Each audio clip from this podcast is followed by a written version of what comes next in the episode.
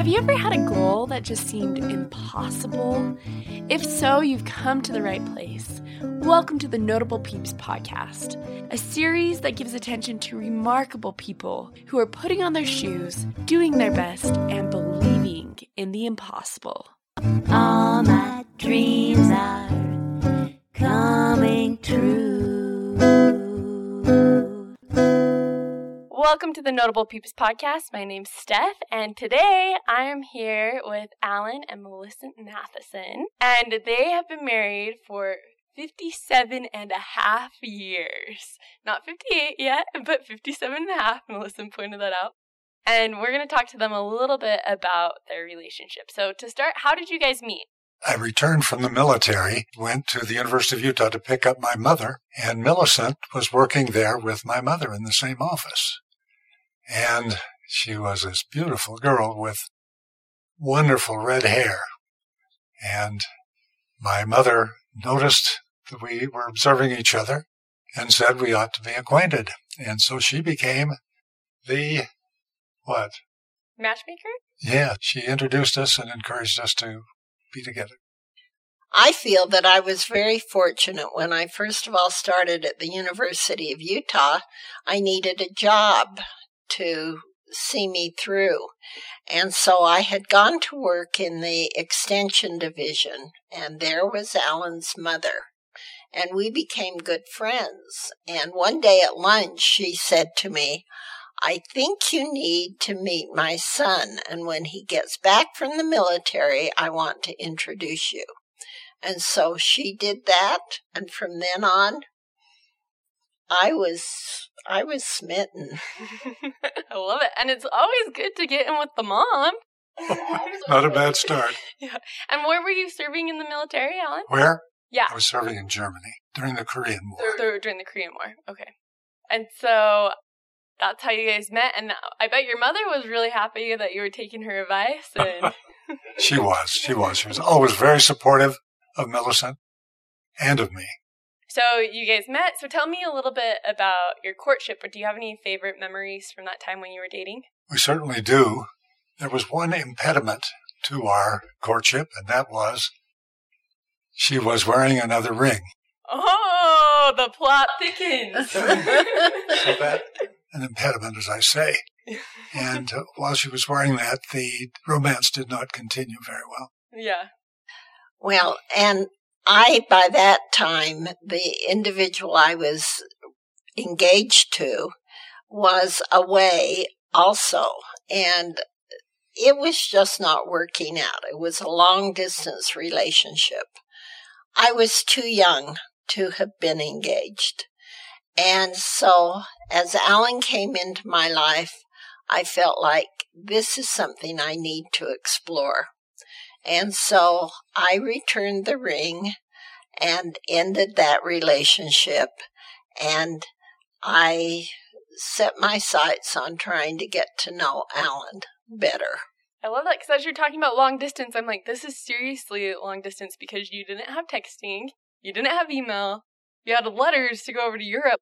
It took a while, but Alan and I, once we met, we did not date regularly, but we did have a few dates, and it was Alan was getting at this point, he was moving on to get his master's degree, and I was getting my undergraduate degree, and he was then going on to law school.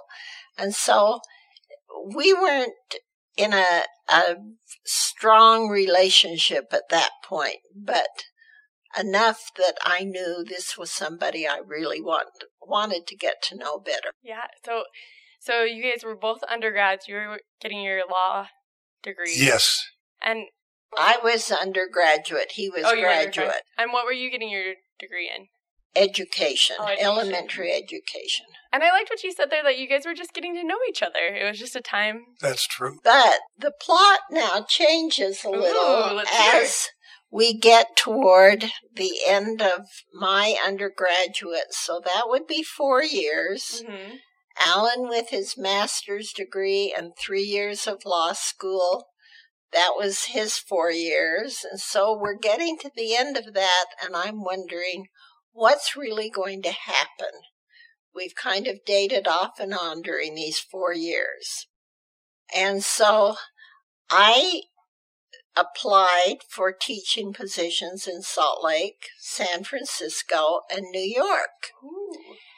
Now, Alan, in the meantime, what happened to you? I accepted a position to be an associate in law at Columbia Law School, Columbia University in New York. And so that was the plan. And so I had these three applications out. And when I got accepted in all three places, I said to Alan one day, I don't know what to do. I have a chance to go to San Francisco, New York, or stay here in Salt Lake. His response was, It would be wonderful to have you in New York.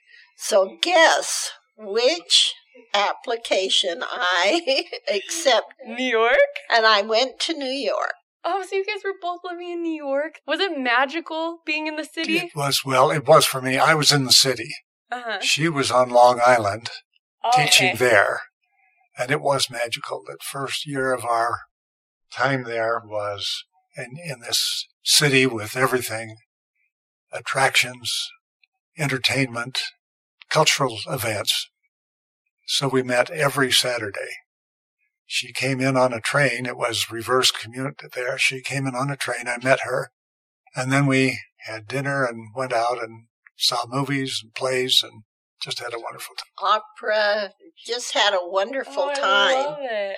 And then he would always put me on the last train out on Saturday night to get back to Long Island. And what I did was I baked him some kind of a goodie every week, and I would find an empty locker at the train station, give him the key so that after our date he could go and have something special for me at the end of the night. Okay, this is seriously like the cutest love story. I'm loving this. So, so Alan, what were some of your favorite treats that she made Oh, for good you? heavens. She made rolls. She made cakes. She made everything. Cookies. And they were wonderful. They were terrific. I need to start trying this. This is maybe like will help me in my dating life. Make a guy a treat after the date. So, anyway, that was how our courtship really developed. And so we had these wonderful dates every weekend in New York City. And then at the end of that year, Alan did propose. So there's uh, something in, in before that, and that was on your birthday. I invited her to go to, with me to Music Man, the musical, Ooh, which is wonderful. you got trouble. We've got yeah, right here in River City. Yeah. And between acts, I reached over and told her I loved her. And that was moving us ahead in our relationship. That was magic. And it was at the time that they were playing Till There Was You. Oh. Our And song. so that became our song. And that was on my birthday in March. And then the proposal came in May. And we were married then in August and came back to Salt Lake for the marriage. And then we went back to New York and had our first year of marriage in New York. And it was wonderful. We lived right in the city and I continued to teach on Long Island. So I'd go back out to Long Island, but we just had a wonderful, wonderful first year of marriage. We certainly did. We decided to live on my salary, and it was a magnificent sum of $4,500 for the year. And we lived in a subsidized uh, apartment owned by Columbia, Uh-huh. just a block from the law school. And we had a budget for food, and it was, was it $1 per person per day? Mhm. and we made it. And so we didn't have the same opportunities for expensive dates.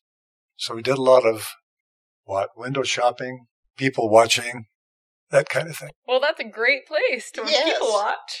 And we loved walking up and down the streets of New York, watching people and just observing how they were living and what was happening in their lives. So, and at the end of that year, and during that year, and I think this is significant in terms of our relationship because both of our mothers were going through very difficult times. Alan's mother was a widow. She had found just before we were married in August, she found that she had cancer and thought she was doing well. And then in February, uh, after we were married, found that it had returned and that it was not going well for her. In the meantime, my mother was divorced. And so both of our mothers were in a situation where they needed a lot of support. We were in New York, they were in Salt Lake. And so Alan and I had to depend on each other to give support to each other as we were trying to support our mothers from afar. At the end of that year, Alan's mother was bedridden with her cancer. And so we came home in June, which would have been just prior to our first anniversary. Moved in with her to take care of her and we cared for her through that summer. And then in August, just a few days after our first anniversary, she passed away. And so that was a time when we found that through the struggles of our mothers, we had to be strong and we had to depend on one another. And that, I think, strengthened our marriage. I think it was an important time in our lives, as difficult as it was. But I have always been grateful that we have been able to do that for Alan's mother and for my mother as well. During that time, Milicent was pregnant with our first child, with Alan. And we decided to tell her. It was early on, but we decided to tell her because we knew she was probably leaving. We said, but you can't tell anybody. It's, it's secret. It's just for you. we went back to the hospital room the next day and all the nurses and doctors came in and said, congratulations on your new child. she couldn't, she couldn't wait. but that made her happy and that was important. Oh yeah. And, and just hearing you talk, I mean, to have your first year of marriage, you guys deal with these big life challenges of your parents, like your mom's needing the support, and then also being married on top of it, like you were saying, I can see how that could be a really bonding time together. I left New York with an offer to teach at the University of Iowa Law School so that we were in Salt Lake, but expected to leave then whatever the condition of my mother and, and uh, Milicent's mother, and moved to Iowa City, Iowa. But life changed. And this is one of the things that I feel so strongly about that throughout our lives, we have had interventions that have been very important and that have led us in different directions but very important directions. And so at this point, as we're about thinking that we need to leave and go to Iowa, along comes a very important intervention. An offer to be the assistant to the president at Utah State University. Yeah, I'm an Aggie. Are you an Aggie? Yeah. And we went and uh, looked over the situation. And as difficult as it was to say no to Iowa. We just loved the situation north of here mm-hmm. and accepted that invitation. And that changed the direction of our lives considerably. So in the meantime, my mother had passed away and we hurried to Logan, bought a home, I started uh, working at the university and we established ourselves. That we were there for the next six years. And that's where our first two children were born. Alan Jr. in January, and then the two years later in January, along came David. And then, uh, as Alan Jr. was about five years old, another opportunity came that was rather unexpected. It certainly was. I had taken classes from Homer Durham, who had been a professor of political science and then was the academic vice president of the University of Utah.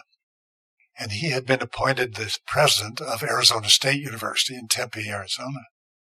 And he called and said, Alan, we're establishing a new law school at Arizona State. I think you might be interested in it. Would you like to come and be interviewed by the dean to see if there is any possibility there for you? It was out of the blue. It was terribly unexpected. But I said, yes, I'd like to find out about it. So I hopped on the plane, leaving Milicent and the boys in, in Logan. It was actually on the 24th of July. Oh, pioneer. And we went, the boys and I went to the parade. Alan went off to Arizona. Yes, and so I was interviewed by the dean of the law school and the law faculty, and by the president of the university and others, and had an offer immediately. Hey, that's And- exciting. We had, so I gave Milicent a call and said, Would you consider pulling up stakes in Utah and moving to Arizona? You've never been there. It's warmer than Logan. It certainly is. And she said, Let's do it. Very supportive. And so we did. And that was a major change. Major change. Just wanted to say with respect to Logan, we met some of the greatest people ever and had a circle of friends that was marvelous. Mostly university people, Mhm. But we met with them regularly, had wonderful social activities with them, and made lifelong friends. Lifelong friends. We had to put the house up for sale at a bad time in the middle of the winter. By the way, the president of the university said, You may go, but I need you for the next semester. You'll have to wait a semester before you can leave. So this was July. This was right? July.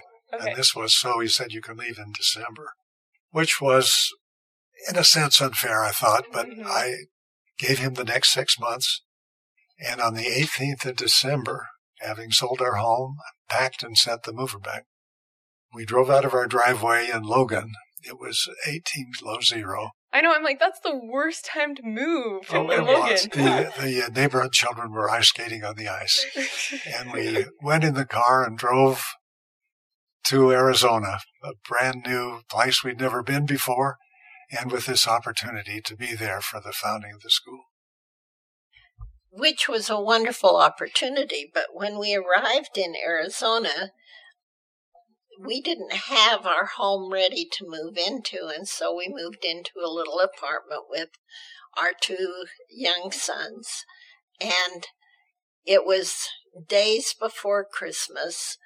We had packed all of their Christmas in one box with the hope that the moving van would get there and that nothing would be lost we went out to find a Christmas tree and we discovered that they just had one or two Christmas tree lots and they had all been pretty much depleted. The only thing left was a rather bedraggled looking Christmas tree. But we took that one and took it back to our little apartment. The truck was slow in coming, so we didn't have any dishes. We didn't have anything any pots or pans or anything. They were all in the van.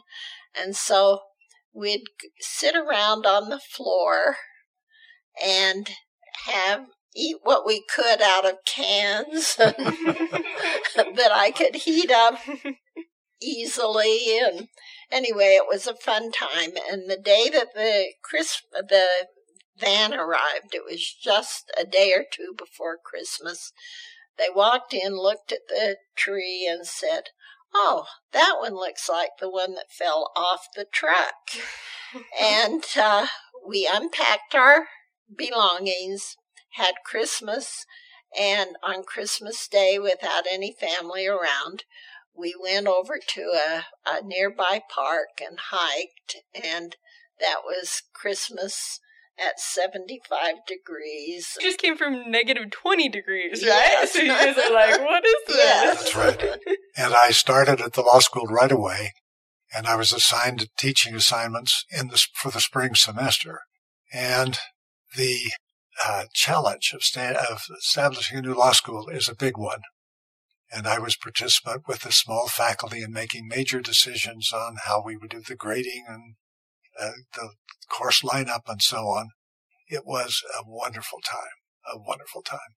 And the people in the, the law faculty, many of them were established teachers. The dean had been successful in recruiting them from across the country. And they were excellent teachers and they were very supportive of me. And I started to teach in the classroom and found it as a lifelong treasure. I think people who find their employment is something they really love have great advantages over others. And I wanted to be in the classroom. I had administrative assignments, but I really wanted to be in the classroom. And he was a wonderful, wonderful teacher, loved by everyone. Almost. but he was also a beloved uh, administrator. And as it turned out, on five different occasions, he was dean of that law school at Arizona State University. In his own term, and then as uh, an interim dean when others weren't available or when they hadn't appointed a new one. So he has he gave years and years and years to Arizona State University and it wasn't until we moved back to Utah just 3 years ago that he left the classroom and left behind that profession. They had to drag me out. Yeah, I'm like, is that hard for you to not be teaching? It was. It was, but it was time. yeah. It was time. But hearing you talk about that, I mean, like, what an exciting opportunity is this brand new law school, and how you said that you guys are figuring out the grading, you're figuring out the curriculum, and then to be able to be in the classroom with these students that are going to be lawyers, that are going. That's right. Yeah. They were kind of pioneers in a sense too, because when I was there, it was for the first year of the law school.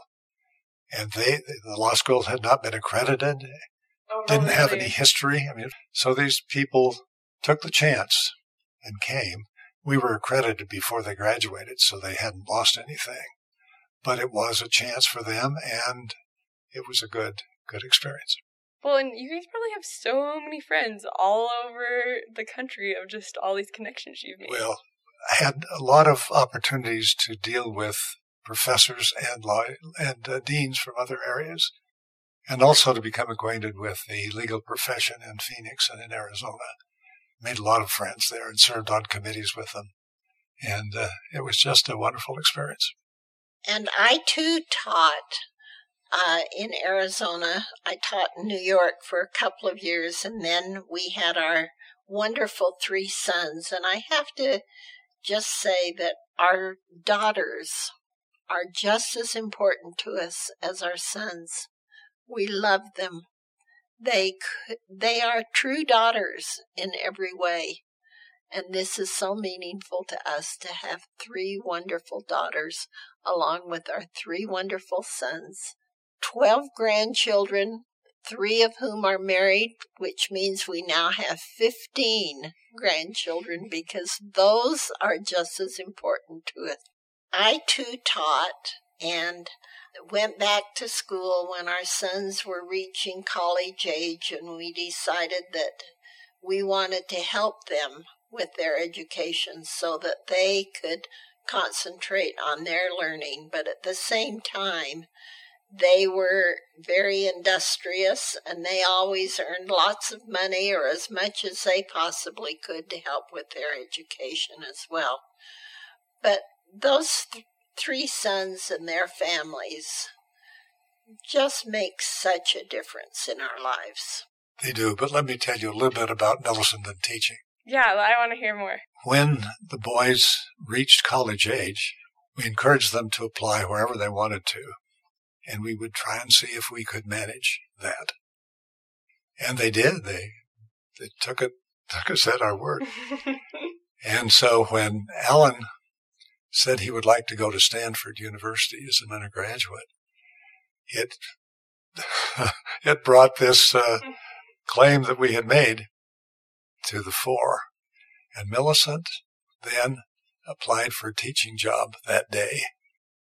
And she worked and her checks went to Stanford. Indeed, she said, I'm working for Stanford University. And she, she taught during the years, the freshman years and beyond for the, the three sons.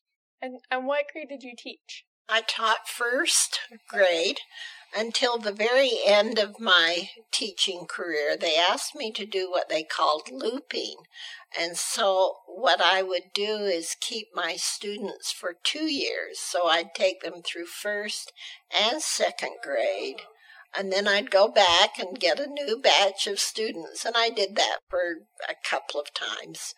And then finally decided that the time had come that I was ready to move on to something else. But we. May I say, she had the reputation of being an outstanding teacher. Formed friendships with the parents of the students and with the students. And since she has taught, we have had a wide variety of graduation requests, of wedding invitations, of birth announcements, including in the last uh, Christmas, we had contacts with former students of hers. She made a deep impression on them. I love it. And and here you guys talk both about being I mean you both are big educators. So is that like your sons was that a big passion of theirs as well seeing you guys and your love for learning? We have heard them say that they didn't ever think there was anything else other than going on beyond high school and getting degrees. And we've mentioned Alan and David. We did have, do have a third son. And there's some aspects of his birth that I'd like to mention too. But firstly, these three sons have all gone to professional schools two lawyers and one a doctor. Ooh. And they have moved on with their lives. They have very rich, full lives and have contributed greatly to the communities in which they live.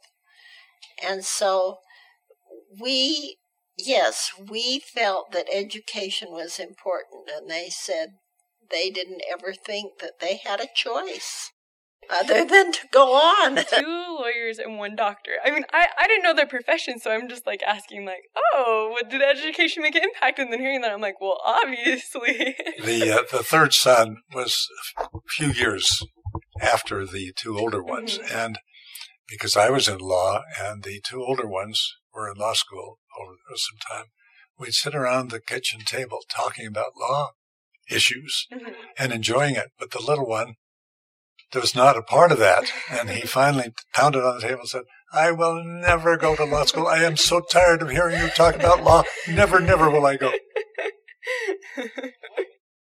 And interestingly, his oldest son now is preparing to think of going to medical school. So his profession has carried on as well. And our other sons, with their law degrees, have children who are thinking in those terms. And so it's kind of interesting what happens in families. But we have been a religious family as well, and we've been very active in our church assignments.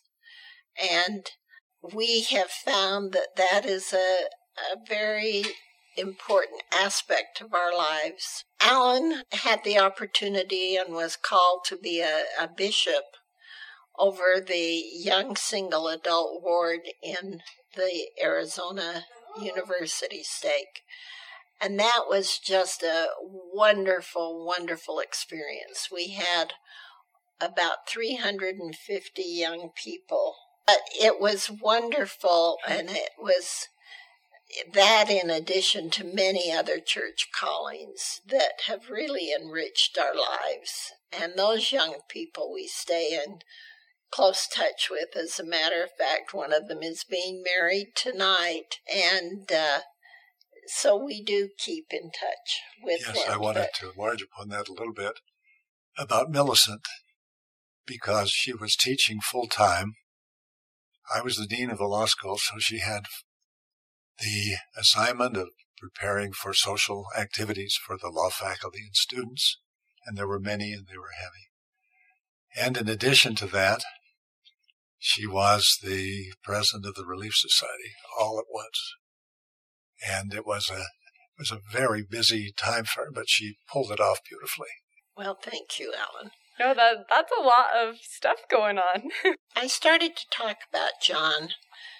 We had hoped for other children and had had a little difficulty bringing another child into the world. And so we had our two wonderful sons and then found that I was pregnant.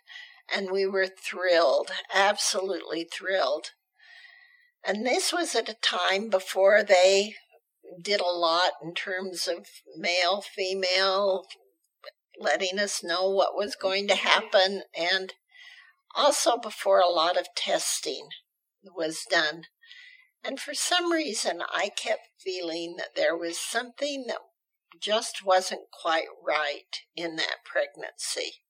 And I kept talking to the doctor about it, and I kept saying to the doctor, I just feel that something is wrong. And he kept saying, No, I think everything's fine, everything's fine. But there was still a voice telling me that it wasn't all right. And so when time came for his birth, I received a very special blessing, and I just went into that delivery room thinking, we'll wait and see what happens. And as he was delivered and seemed to be fine as far as I knew. And he was alive, and that was what was important at that point. They took me back to my, they showed me the baby, but took the baby immediately away. And this was our little John. And Alan didn't come to my room and didn't come to the room, and I kept asking the nurses Where's my husband? And they said, Well, we'll try and find him. What I didn't know was that John had been born with spina bifida. And for those who know what spina bifida is, that can be a very devastating experience. And Alan was consulting with the doctors, and I didn't know that. No one was telling me because they wanted to see what was going to happen. And finally, he came, and it was a good hour or so after the birth when he came in with the doctors and they shared with me that this was the situation. They didn't know what was going to happen, whether he would ever be able to walk, whether he would ever have control of any of his body functions. And this little six pound precious little boy. And they had decided that they needed to transfer him from the hospital where he was born over to Barrow Neurological, which is one of the finest neurological hospitals. And so they brought him in, and the first time I really, really saw him, he was in this little incubator ready to be transferred. And I reached out, and they said, You can't touch him. He's too fragile. And so I saw this little babe sent away. Alan accompanied him, and I then the next day went home, and uh, John underwent then a four or five hour surgical process. And we were blessed because he was born in uh, December. And on Christmas Eve of that year, we went down to the hospital again to see him, and for the first time took David and Alan with us so they could see their little brother through the window. And they looked at him, and the doctors came and said, Would you like to take him home tonight? Aww. That became our Christmas gift that year. And it was a, a very, very special Christmas to have him there. We didn't know for a long time what would happen, but he he became the doctor. And he became a doctor in part because he wanted to give back what he had been given. And as weeks and months and even years went on, we could see that he was going to be well and whole. But we were told, take him home, love him because we've done everything we can for him. He has less than a 1% chance of being normal. Less than 1%. And he is a wonderful, tall, six feet five young man today. I think he should have gone into law, but he didn't. now you have to have some diversity in That's the true. family. That's Yeah. true. So you said that he wanted to be a doctor to give back what he had. So, in talking about your guys' family, like, what were some of your favorite? I mean, you talked about Christmas Eve, your two Christmas, getting the all your stuff then when you first moved to Arizona, and then this Christmas miracle. But what were some of your fun traditions that you had together, fun memories as a family? Not sure it's a tradition, but a highlight in our in our uh, experience. Uh, I was offered the opportunity to teach at a British university, and on a sabbatical leave, and the boys were small, and we agreed to go to the University of Southampton, and we packed the three there and took them over and put them into British schools and Alan was 12 and in a British school with 16 major subjects, and David in, in one as well, and John was only four, so we put him in a Just a couple of days Yeah. a week into a little preschool. preschool so that he could have some friends. But we we were a family in a, in another country. The boys made friends and all, but we had to rely upon each other. And they had some challenges that we tried to help them with. And as a product of being there, we traveled a lot. We took them around in Wales and Scotland so cool. and down, and then we we put them on a plane and went to Norway, down through Denmark, Germany, Austria, Switzerland, Italy, and wonderful experiences. And then the, we came back on the day that school started. We had done this in Uh-huh. the summer, and so they went to bed that night and were in school the next day Yeah.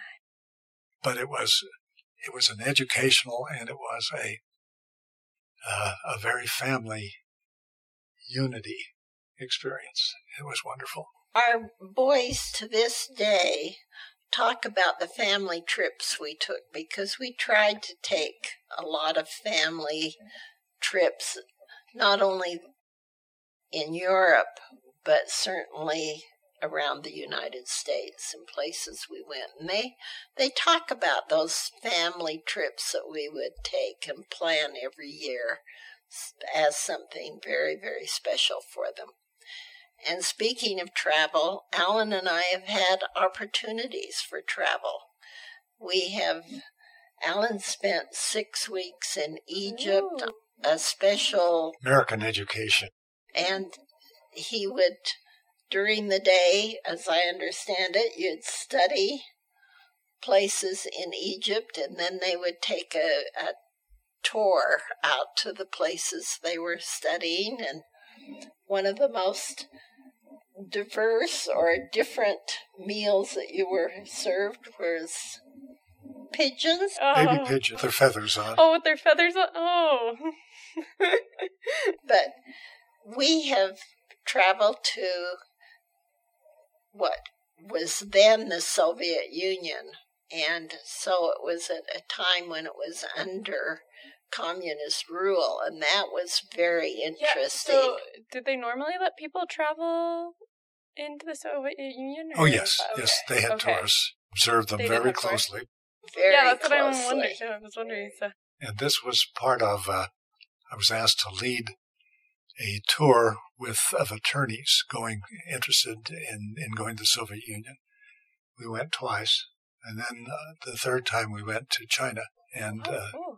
I had to try and learn something about Russian law and Chinese law to give lectures to these people as they went from the Great Wall to some other place. So you studied up on that's So we've That's had some interesting experiences in our years together. We have been close to our families and have had family reunions where we brought the boys to meet with their cousins and aunts and uncles. Family has been a major part of our life. Did you both of your families stay here in Salt Lake, or have they just? They gone? did.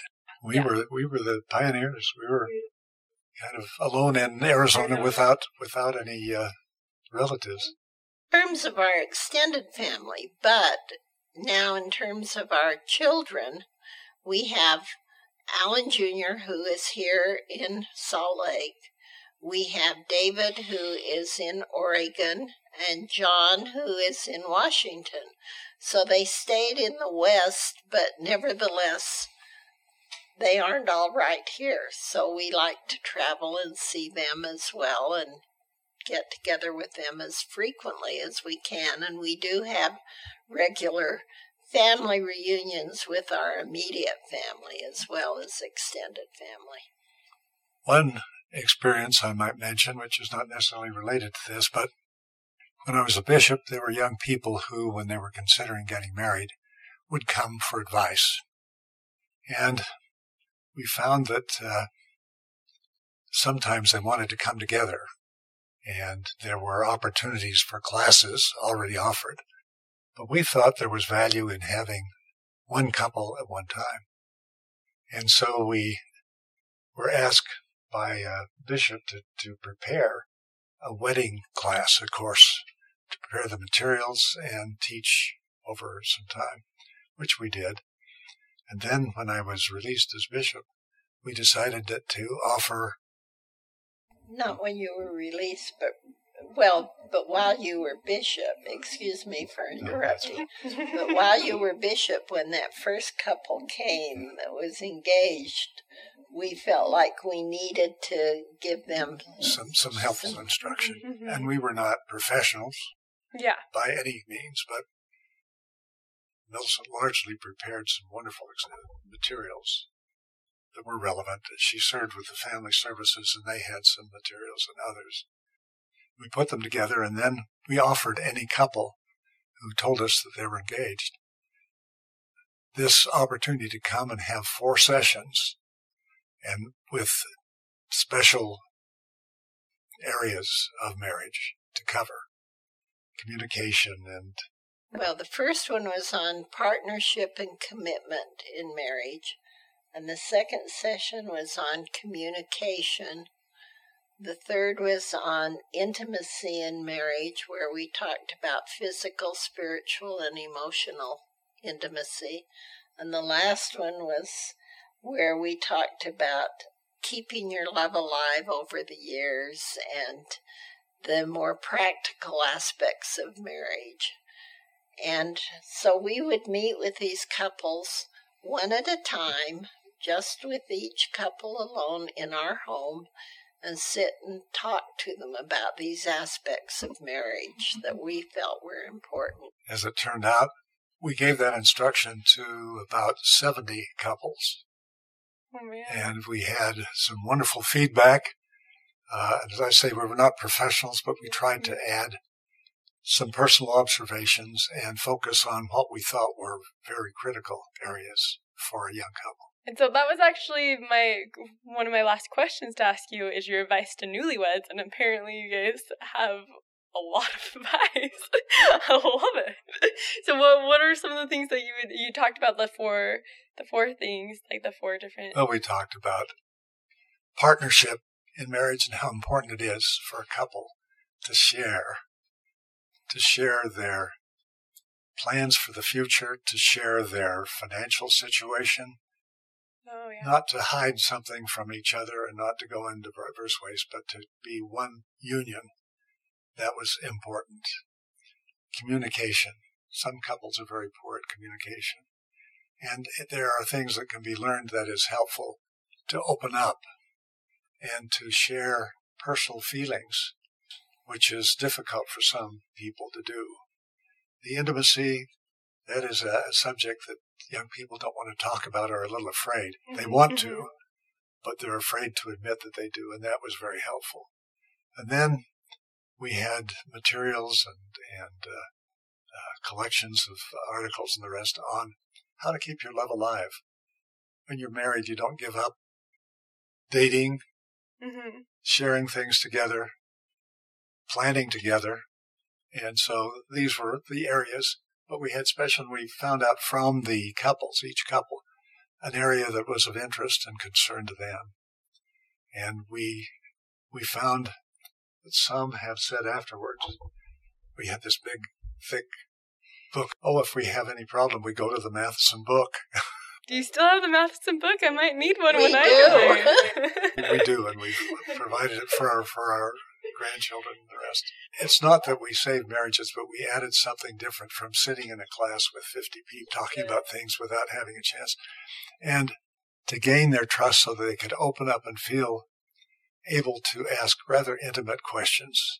And some were surprisingly intimate, but, But that was good. That as was we important. talked about the need to share and to to work toward being one, the union of it. We had one couple. We gave them the first lesson, and they came in and, and uh, said, "We don't think we can continue plans for marriage because we're not sharing." So we didn't want to destroy marriage, but Yeah. maybe that was helpful. Well, and later they each married someone else, a different individual, and they're very happy now. But there were several that brought problems with them and concerns, and they could really talk about them and feel that they knew we were not going to reveal, that we would be keeping We were confidence not whatever judging. they talked we were not about. judging, and we did keep everything confidential. And we had, with each of these, we had several articles from professionals that they would then, on these subjects, read in between our sessions so that they went away with a large I notebook. love it. Then, as we left our stake in Arizona, they asked for copy of all of this, and they are carrying that on in our stake down there. So you had talked about, you know, that when you get married, you need to continue dating. So you guys have been married for almost 58 years. So how do you guys keep dating? How do you keep your love alive? We uh, like to go out for Mhm. dinner. We like to go to a movie occasionally. We go to the symphony. Go to the symphony. We go to Hale Theater.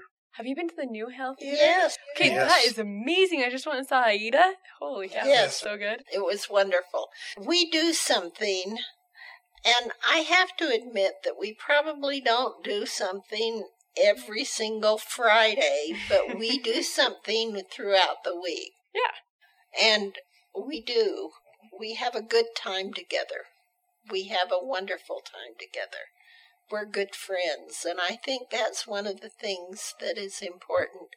We have a, a son, John, and his wife Angie, who always say, I married my best friend. Well, I think that's important. And we see that with each of our sons, that they feel that way about their spouse. And so, as we said earlier on, our family is really the most important thing. And we see in them the traditions, the they're following through because their families are happy families.